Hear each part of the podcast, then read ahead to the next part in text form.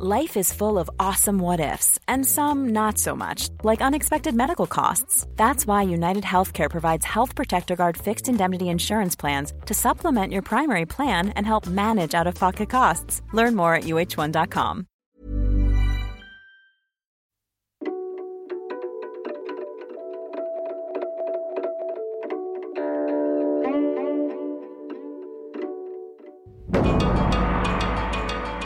Welcome to Drum Tower.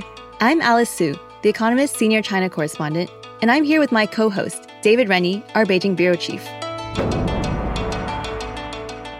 Today, we're talking about US China relations and what it says that they can be blown off track by a balloon.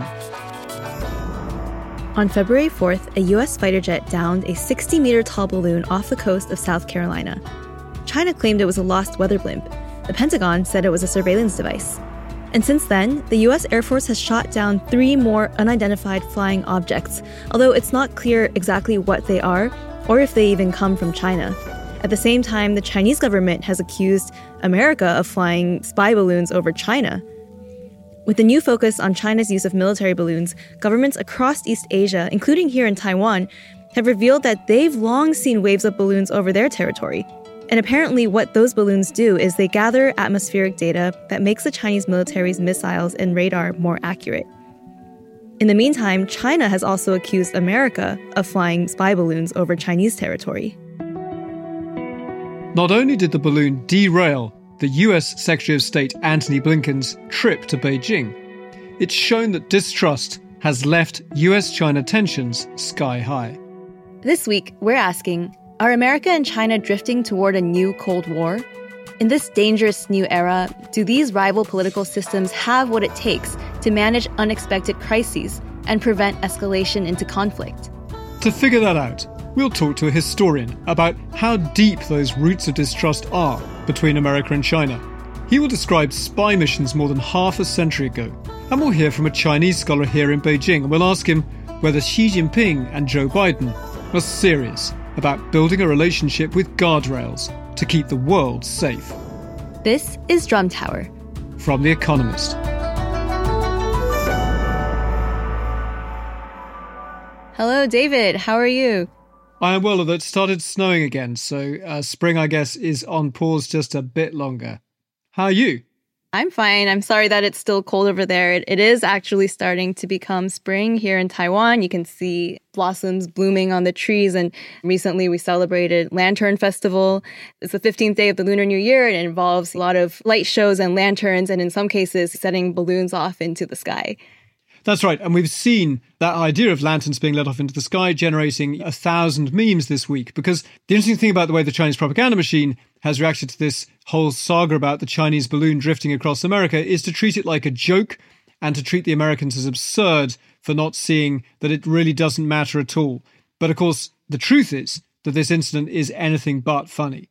That's right. In fact, it is a symbol of something very serious about how the US and China have entered into a dangerous new stage of relations where it's harder than ever to mitigate crises and to prevent them from escalating into conflict. But let's recap quickly exactly how this balloon saga played out. So if you go back to the end of January, we were all waiting for American Secretary of State Antony Blinken to make a visit to China, where he was expected to meet with Chinese leaders and put a floor under the deteriorating US China relationship. But in the days leading up to that visit, this unidentified flying object was sighted floating over the United States. It was first seen on January 28th over US airspace in Alaska. Then it floated over to Canada, and then it came back to America. And by February 1st, there was this huge white balloon in the sky hovering over Montana, and Pentagon officials were ringing the alarm bells saying, you know, what is this? And it wasn't just the Pentagon, it was ordinary Americans, right, who were looking up and seeing, what is that? And they were posting about it on social media, trying to figure out what it was. But what the heck is that? That's not the sun. And according to my little planet guide, it's not a planet. What the heck is that? Any help would be appreciated. And I think that's one of the shocking things about how the Chinese side says, you know, why is this such a big deal? It's a big deal when the public in America could look up and see right above their heads this thing that looks like an enemy hostile act. And you had the Pentagon's press secretary, Brigadier General Pat Ryder, pointing out exactly that. I understand my being convenient, but does the public not have a right to know if Uh, the the public is over their certainly state? has the ability to look up in the sky and, and see where the balloon is. And by February the 3rd, you had civilian airline pilots posting about seeing this thing. And Brigadier General Ryder gave a press conference saying, We know this is a spy balloon. And the next day, February the 4th, with Republicans yelling that it should be shot down, President Joe Biden gave orders that a fighter jet should shoot it down once it was safely over the sea off the coast of South Carolina. Boom! That's my Air Force right there, buddy. Yeah, of course, this experience it really played into the hawkish mood in America towards China, right? And you could hear there that Americans were celebrating, like, yeah, we're gonna shoot the Chinese balloon. But what was lost in the process was, among other things, the Blinken visit was called off. That's right, Alice. And I think what's been so revealing about this is not that China spies on America, because of course China spies on America, just like America spies on China. But when you get caught, and when the entire public can see it in this kind of very visceral context as something overhead, then a smart government on the other side realizes it needs to be a little bit sensitive. And instead, after initially saying that China regretted that this weather balloon had drifted off course, they basically got very defensive on the Chinese side. And now the line is absolutely that this was a civilian airship. They talk about, you know, fating that blew into America and it was outrageous and against international norms to shoot it down. 这艘无人飞艇也是民用性质，用于气象等科研目的。Suhad Mao Ning, a spokesperson for the Ministry of Foreign Affairs in Beijing, uh, using this legal language about how it was a case of force majeure, i.e., it was nobody's fault, and that the use of force by America has been excessive and irresponsible. And we've seen China's for profit online nationalists seizing on this. So Shen Yi, he's a celebrity professor in Shanghai. He posted a video mocking America as weak because, in his telling, President Joe Biden had to shoot the balloon down because of domestic politics. And then he pushed the party line that China had no physical control at all over the balloon. 这种航空器材，它本身是没有动力装置的，它基本上是靠天吃饭。 That's Shen Yi saying that these things are just blown around by the wind, no one controls them. And that is a lie, isn't it? Because haven't we already seen reporting by now that explains balloons are not controlled in the way that, say, a fighter jet is controlled, but China now has a technology where you can maneuver a balloon by figuring out which way the wind is blowing and moving it to different altitudes. And essentially, there is a way that you can move it. And so it's a bit farcical for him to just say, you know, it's a balloon, it's a balloon, it can't be controlled. It's gaslighting from the nationalists, which is their favorite thing. Yeah. And Alice, you know, the truth is, Chinese nationalists, just like Professor Shen, would be losing their collective mind if an American spy balloon was visible over mainland China. Yeah, you know, I saw that one Chinese commentator even said that America's shooting of the Chinese balloon gives China the pretext to shoot down American planes, which is a big leap. But the funny thing and the funny hypocritical thing is that in its own propaganda, China has shown that it is willing to shoot down similar balloons. Look at this clip that we found from the 2019 documentary about the Chinese Air Force, Where We Stand.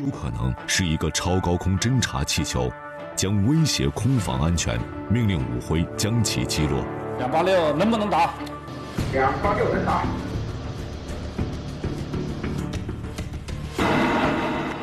And in this particular episode, you see that a fighter jet pilot scrambles to get in his jet and go and take down an unidentified white balloon. And they say it's highly possible that it is a high altitude spy balloon. And then he shoots a missile through it, and the scene cuts straight to the debris littered in a forest. And basically, the point is it's a really heroic display of how advanced China's Air Force is.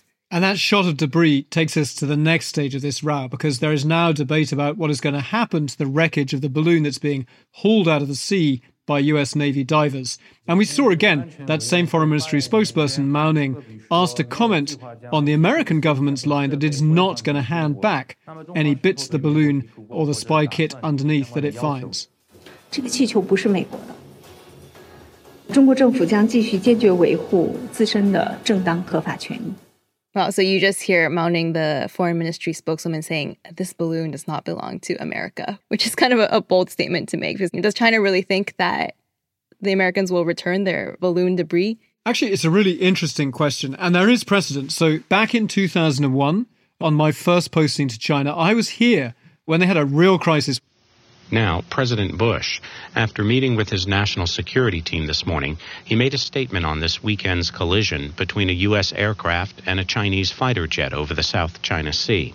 President spoke to reporters outside the Oval Office. Late Saturday night in Washington, Sunday morning in China, a United States Naval Maritime Patrol aircraft on a routine surveillance mission in international airspace over the South China Sea collided with one of two Chinese fighters that were shadowing our plane. An American EP 3 spy plane with 24 crew on board had to make an emergency landing on the South Chinese island of Hainan. And that's because a People's Liberation Army fighter jet was basically trying to scare it off, misjudged it, crashed into it, and the Chinese pilot died. Our embassy in Beijing has been told by the Chinese government that all 24 crew members are safe. Our priorities are the prompt and safe return of the crew and the return of the aircraft without further damaging or tampering. It took months of wrangling, but America did eventually get the remains of that spy plane back, but only cut up into pieces and after all of its super secret electronics had been thoroughly studied. Yeah, that's a fascinating case, but that was back in 2001, right? And we're in a very different position in terms of US China relations right now. The Pentagon has also confirmed that it's not the first time. You know, we found out last week that Chinese spy balloons have been spotted over Europe, South America, and other parts of Asia. In fact, the Pentagon has given a briefing saying this is part of a much larger Chinese surveillance balloon program. It's run out of Hainan, and they've briefed people from 40 different countries, and they're sharing intelligence and raising awareness that actually the Chinese are spying all over the world. Listeners may be thinking, hang on, why are we still talking about this balloon? It is only a balloon, and spying does happen. The answer is it's geopolitics, right? That as so often in politics, the cover up is worse than the crime. So the fact that China spies on America, the fact that China has these balloons, that is not a scandal. What is so troubling is what this says about their ability to manage a crisis and why something happening in midair, like this shooting down of the balloon, why that starts alarm bells ringing in policy circles is because for a long time now, serious people have been worried about a much worse crisis where you see two planes colliding, God forbid, pilots and crew dying, as happened 20 something years ago. So, Danny Russell, former very senior official in the Obama administration running Asia policy, an old friend of the podcast, he warned us on Drumtower's second episode that this relationship is moving beyond distrust into something uncomfortably close to a Cold War. And one of the things that could be a massive test of this new, very scratchy, very hostile relationship was if you had any repeat of that spy plane collision from 2001. How would the political forces play out on both sides? And would we now see this looking much more like something like the Cold War, where instead of just being two countries that don't much like each other, convinced that the other one is trying to do them down, and that around the whole world they are constantly trying to shore up their alliances, rally supporters. And I think you can see this week the State Department has been briefing dozens of countries about how they too may be victims of this kind of Chinese spying. So, I mean, what you're saying is it's not so much the news of the balloon itself that's important, but it's the way that these two countries reacted to the news and the way that they reacted not with quick, direct dialogue to try to de escalate, but with public distrust driving the relationship and in some ways escalating things. That's right, Alice. Big rival countries, they brush up against each other, but it's like human life. If you knock someone flying and then you just walk away and deny that you touched them, that's what causes the offense. And so I think that this is a worrying glimpse of how China is not willing to even share the same common set of facts. And that matters because the last couple of years we have seen Chinese pilots really close to surveillance planes from America, but actually also from like Australia and Canada taking huge risks. And whenever America asks to talk to Chinese military commanders about how to manage a potential collision and how to manage flying safely and sailing ships safely in international seas and skies, the PLA, the Chinese military, their answer is, you know what a safe distance is? It's a thousand miles away from China, and we're not going to talk to you about safe management of close in surveillance.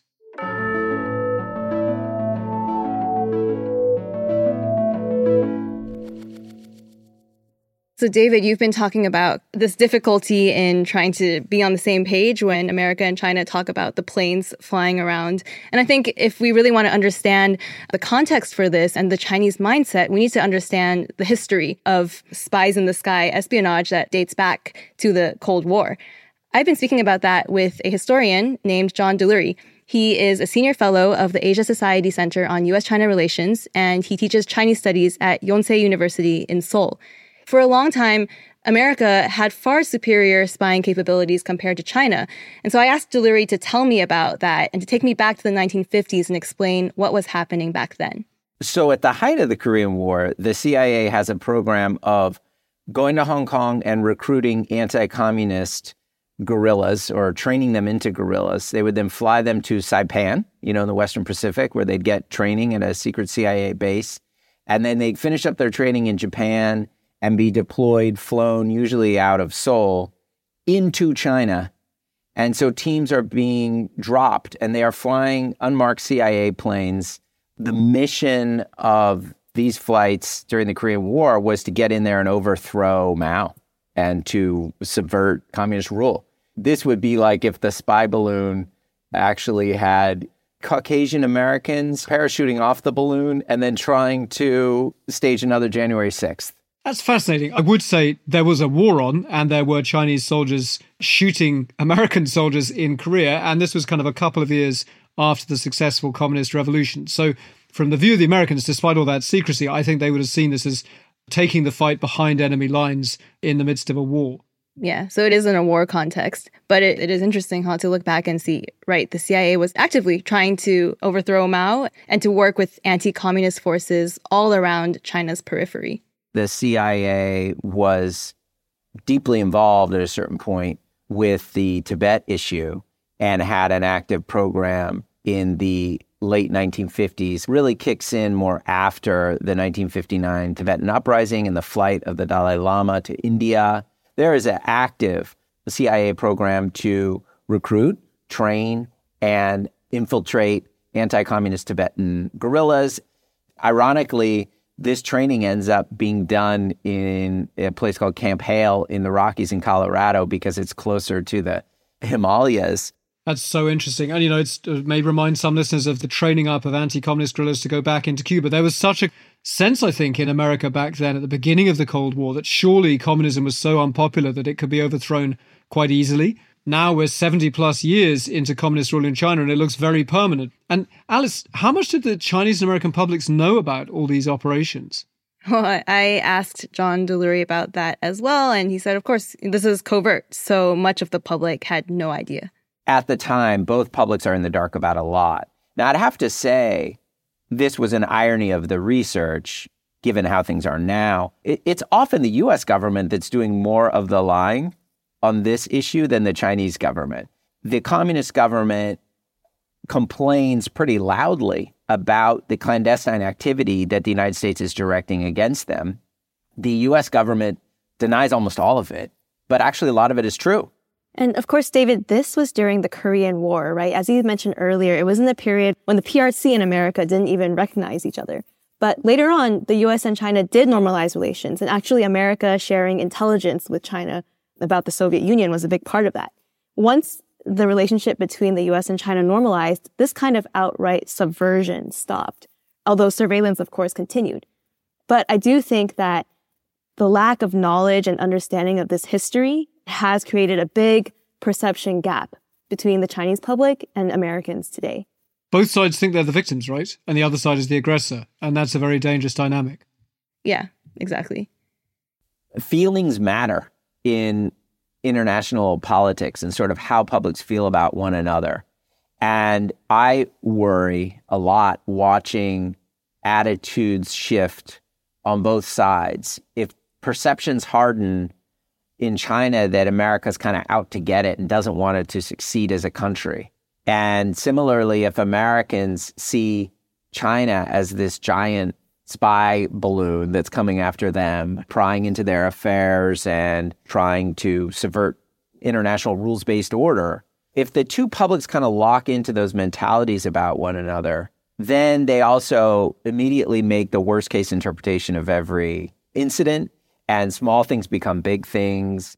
That last line is is really important about small things becoming big things because you know we may forget about this balloon soon enough, but it actually scuttled a really crucial diplomatic meeting when Secretary of State Blinken was going to go to Beijing. The idea was for someone who is a completely trusted envoy of Joe Biden to let President Xi Jinping hear with his own ears America's bottom lines, what America thinks about those really tough things like Taiwan or the semiconductor wars, because they think that only if Xi hears it from an American side, what America thinks, is there any hope of putting a floor under this free falling relationship?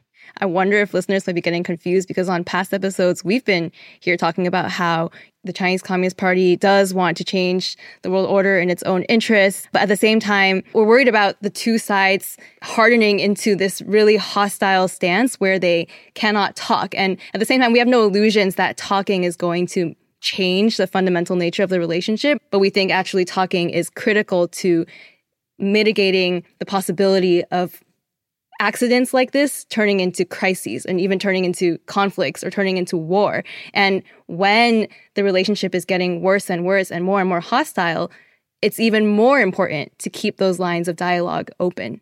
There are critical world issues, economic issues, climate issues, I mean, you name it, that do depend on at least some level of coordination between the US and China, and everything has to wait now because of this balloon. So I do think that there are plenty of historical examples of that where the lack of official dialogue or the very, very minimum approach, it created all these misperceptions on both sides, huge intelligence failures because they're just shooting in the dark. Both sides are kind of making up stuff about the other because they're not talking, they're not interacting. Yeah, and of course, that is one of the key messages that we think the Secretary of State, Antony Blinken, was going to deliver to Xi Jinping. I talked to Americans who were very familiar with the planning for that visit. Blinken was going to set out a whole series of areas where, if you want to have a better relationship, these are the behaviors that we find unacceptable. So, if you keep flying Chinese fighter jets so close to Taiwan, swarming Taiwan with these ships, you are going to see a response from us and you're not going to like it. So, you need to think about if you do this, this, and this, we're going to respond in ways that you're not going to like. So, it's going to be kind of a bleak meeting bleak one, but a necessary one. In a moment, we'll be asking what kind of guardrails America and China could build to keep their relationship from veering completely off course. But first, we wanted to remind you that you can read even more about that relationship in this week's Economist, plus a great piece I loved by Alice this week about the latest Zhang Yimou film, which is so different from the wonderful Zhang Yimou films of 20 years ago. This is like nationalist historical schlock, or is it actually a good movie, Alice? Um, it was an entertaining movie, um, but basically it's a historical drama, suspense comedy, and it's it's about a Song Dynasty general named Yue Fei and a guy who betrayed him. And I don't want to give it all away, but overall, it, it uses a bit of Chinese history to push a message about not being a running dog, not being a flunky for foreigners, and keeping loyalty to your ethnic people. But if listeners want to read it, they will need to subscribe to The Economist. Luckily, we have a special introductory offer, which you can find at economist.com slash drum offer.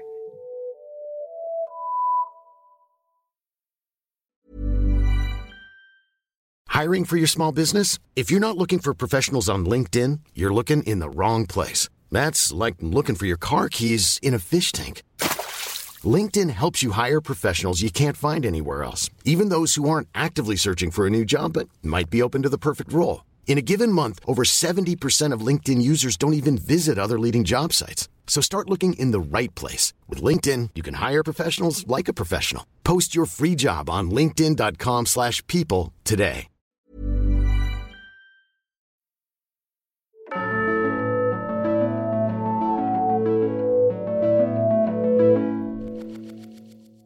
Welcome back to Drum Tower. We've been discussing what the balloon incident shows about US China relations and what it means for the future. And just as we had John Delury there talking about why the American Secretary of State's trip to Beijing would have been so important, I thought we should explore the Chinese side. So I spoke to Professor Da Wei at Tsinghua University. So he's a scholar with good connections inside China's foreign policy machine, but also the military and the national security machine.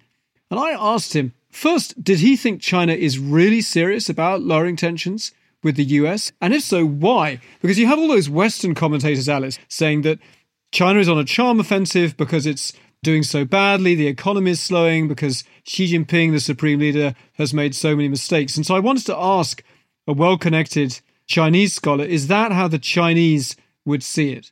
I know this analysis in the US about China changing its foreign policy because it's facing a very difficult political and economic situation. But in China, we do not view this from the same perspective. China, of course, wants to uh, lower tension with the United States because we think the current trajectory could be very dangerous. Of course, it's a competitive relationship, but we do want to save some area of cooperation and also to limit the extent of the deterioration of the bilateral relations.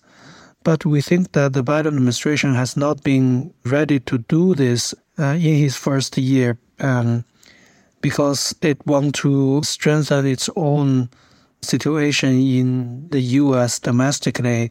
And then the U.S. want to work with the allies to form a so-called uh, environment that is in the U.S. interest against China. So after the two years, probably the Biden administration now feel that they are in a better position to stabilize the bilateral relations with China. So with this different understanding of the situation, I think cast a shadow on the future dialogue and future communication between the two governments. Isn't that interesting? You see the difference between a kind of celebrity commentator like Shen Yi, who we heard it right at the beginning. It's all about how weak America is. But when you talk to a really serious guy like Da Wei with good connections to the actual policymakers, you hear that actually they're thinking all the time about American strength. Yeah, but it's interesting how he talks about a lot of Americans or foreigners saying China's put on this charm offensive because China is in a weak place. And he says that is not how we see things. Does he not acknowledge at all that China has changed its foreign policy attitude, or does he have an alternate explanation? So I've talked to him several times, and he's actually pretty candid about how he thinks that wolf warrior diplomacy backfires. He's not going to deny that it may harm China's interests. And he's very much in the line of a loyal member of the foreign policy establishment who thinks that actually China needs to do a better job of reaching out to those moderates who still exist on the American side. Because I think that he does accept that fundamental framing that these two giant nuclear armed superpowers with some pretty serious potential disputes over a place like Taiwan, which could turn into a shooting match, that before you worry about anything else, don't start a war because you could blow up the world. And that is something that President Biden has pretty much said in public. And certainly, we know he said when he talks to Xi Jinping in private that if you're a world leader of one of the two world superpowers, job number one is don't stumble into a war. So I asked Professor Da, does the Chinese leadership also share that real fear that the two countries could stumble into a war? Besides, China wants to avoid military conflict.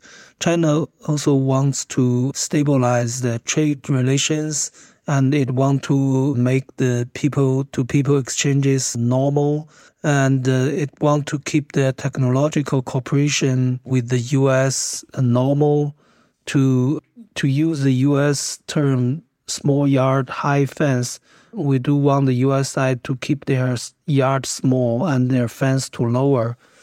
So China want to avoid accidental war but China want more beyond avoiding accidental war, and China also want to safeguard its own national interest.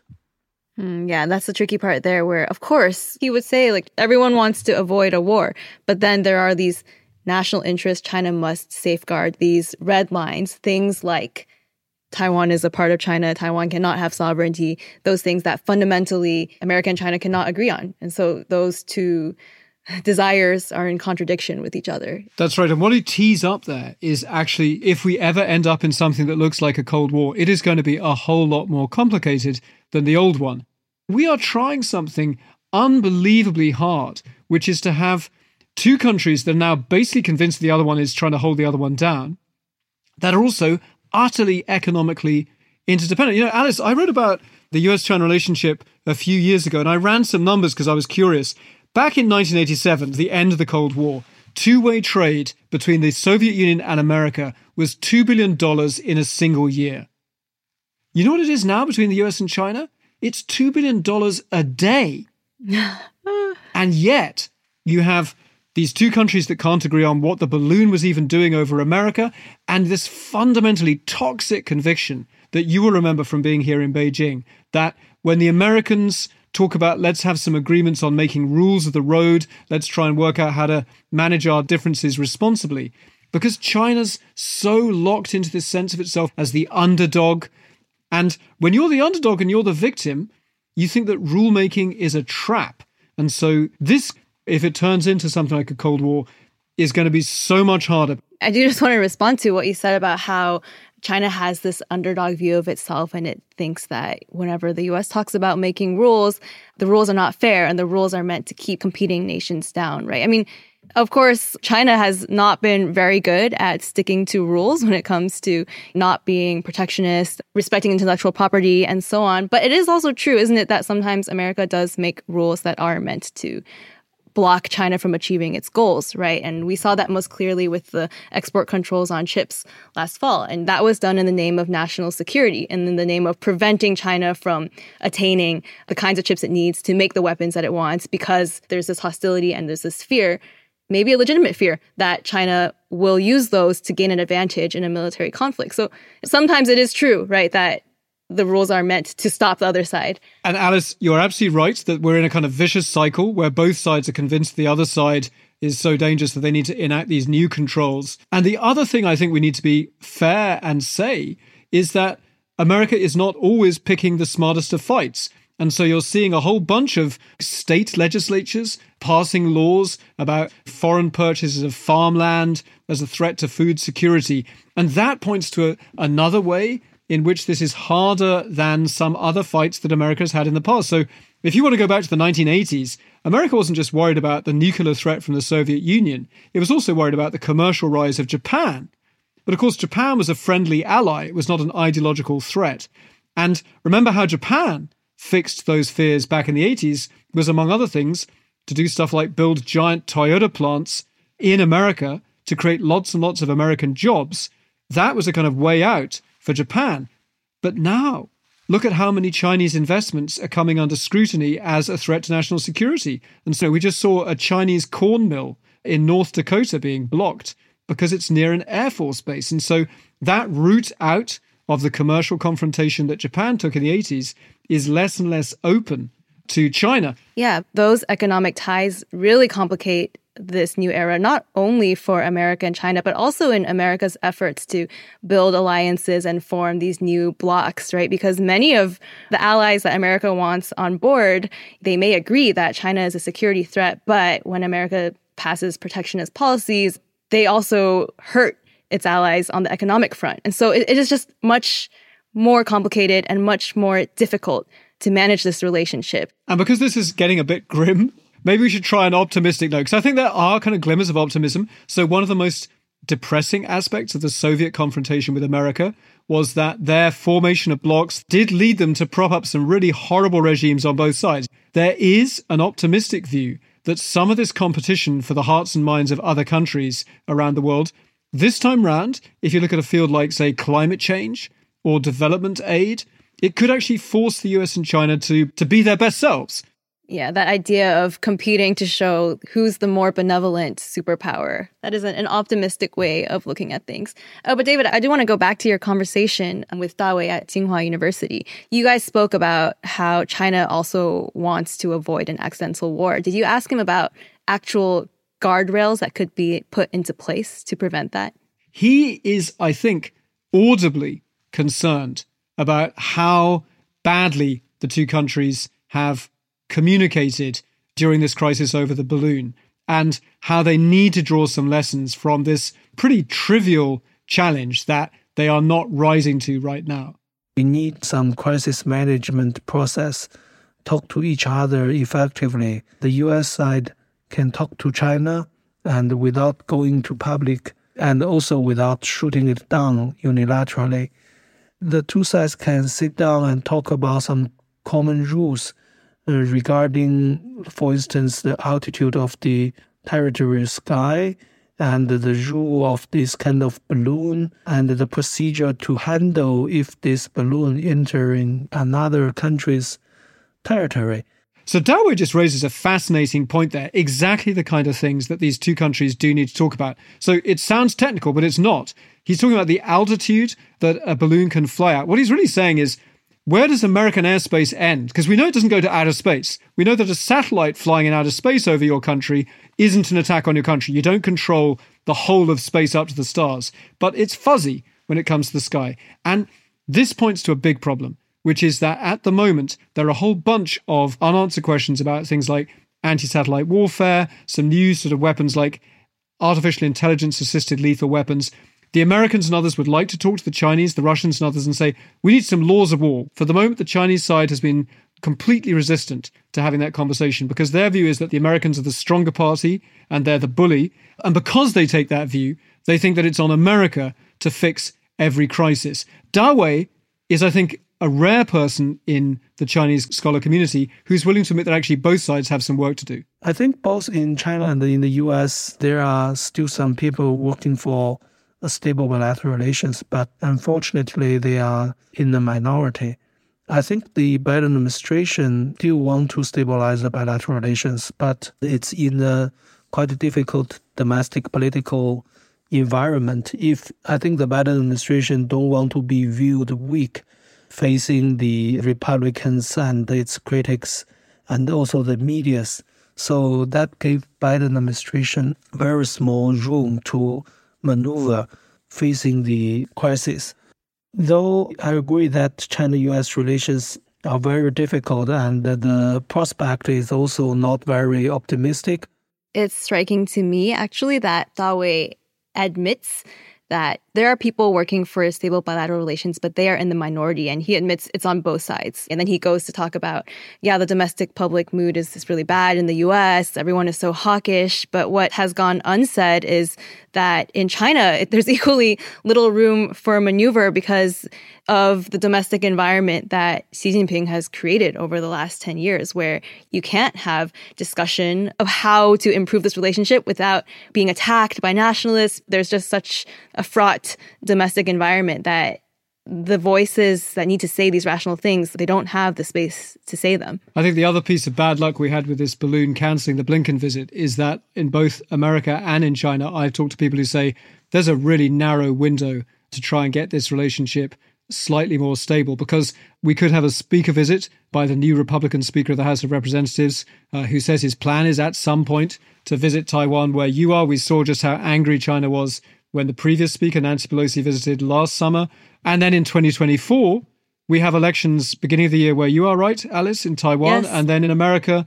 And, you know, when you see the State of the Union address in Congress and people chanting USA, USA, members of Congress, when Biden says tough stuff about China, that's this year. But imagine how it's going to be next year. So if there's a chance of having calm talks about how do we manage our differences, I think a lot of people think it's going to be this year and probably not next year.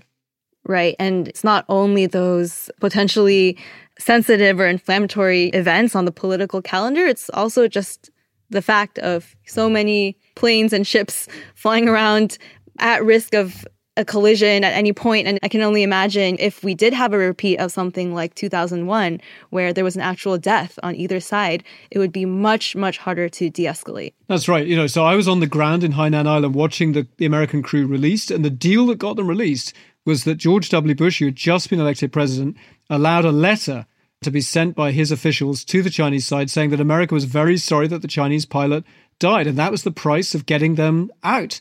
Imagine what Republicans would say now. I mean, Congress kind of grumbled a bit back in 2001, but they didn't stop him doing it. Imagine what Republicans would say if Joe Biden apologized for a crash which downed an American plane. And China was also keeping a lid on the nationalists back in 2001. So I was on the tropical island as the crew flew out, and local students said that they were angry that the crew had been allowed to go without being put on trial. But back then, 2001, there were no smartphone videos, there was no Douyin, uh, there was no Weibo, these kind of social media platforms that so many Chinese spend their time on. getting angry, even with the censorship. It was a different world. The stakes are higher. The two countries are angrier. China is incomparably larger and more powerful than it was in 2001. President Biden is right when he says a world leader's greatest responsibility is to avoid an accidental war. Right. And you know, the driving questions for this episode that we've been trying to answer are Are America and China headed into a new Cold War? And if they are, do these two political systems have what it takes to avoid that war turning into actual conflict? And I think the answer, in many ways, it's yes, we are headed into something that looks like a new Cold War, but at the same time, it's very different. The economic mutual dependency of these two superpowers make the current situation so different so it's yes and no. And then when it comes to do they have what it takes, it's something we definitely see that there are efforts being made. We believe that both sides wanted to at least have this visit, but then we also saw how quickly that fell apart. But something we have to keep an eye on, and I think the small part we can play is to observe and report and try to offer informed analysis on what the best way forward could be to keep these tensions from boiling over. And with that, we want to say thank you to everyone who has been sending us feedback on Drum Tower. We love reading your comments and questions, and we know this topic is one that many listeners are interested in. So if you have something to say, please contact us. Send us your comments at drum at economist.com. And thank you for listening to Drum Tower. We'll be back next week. Our editor is Poppy Sebag Montefiore. Alicia Burrell and Barclay Bram produced this episode. Our sound engineer is Ting Lee Lim, and music was composed by Jocelyn Tan. The executive producer is Marguerite Howell.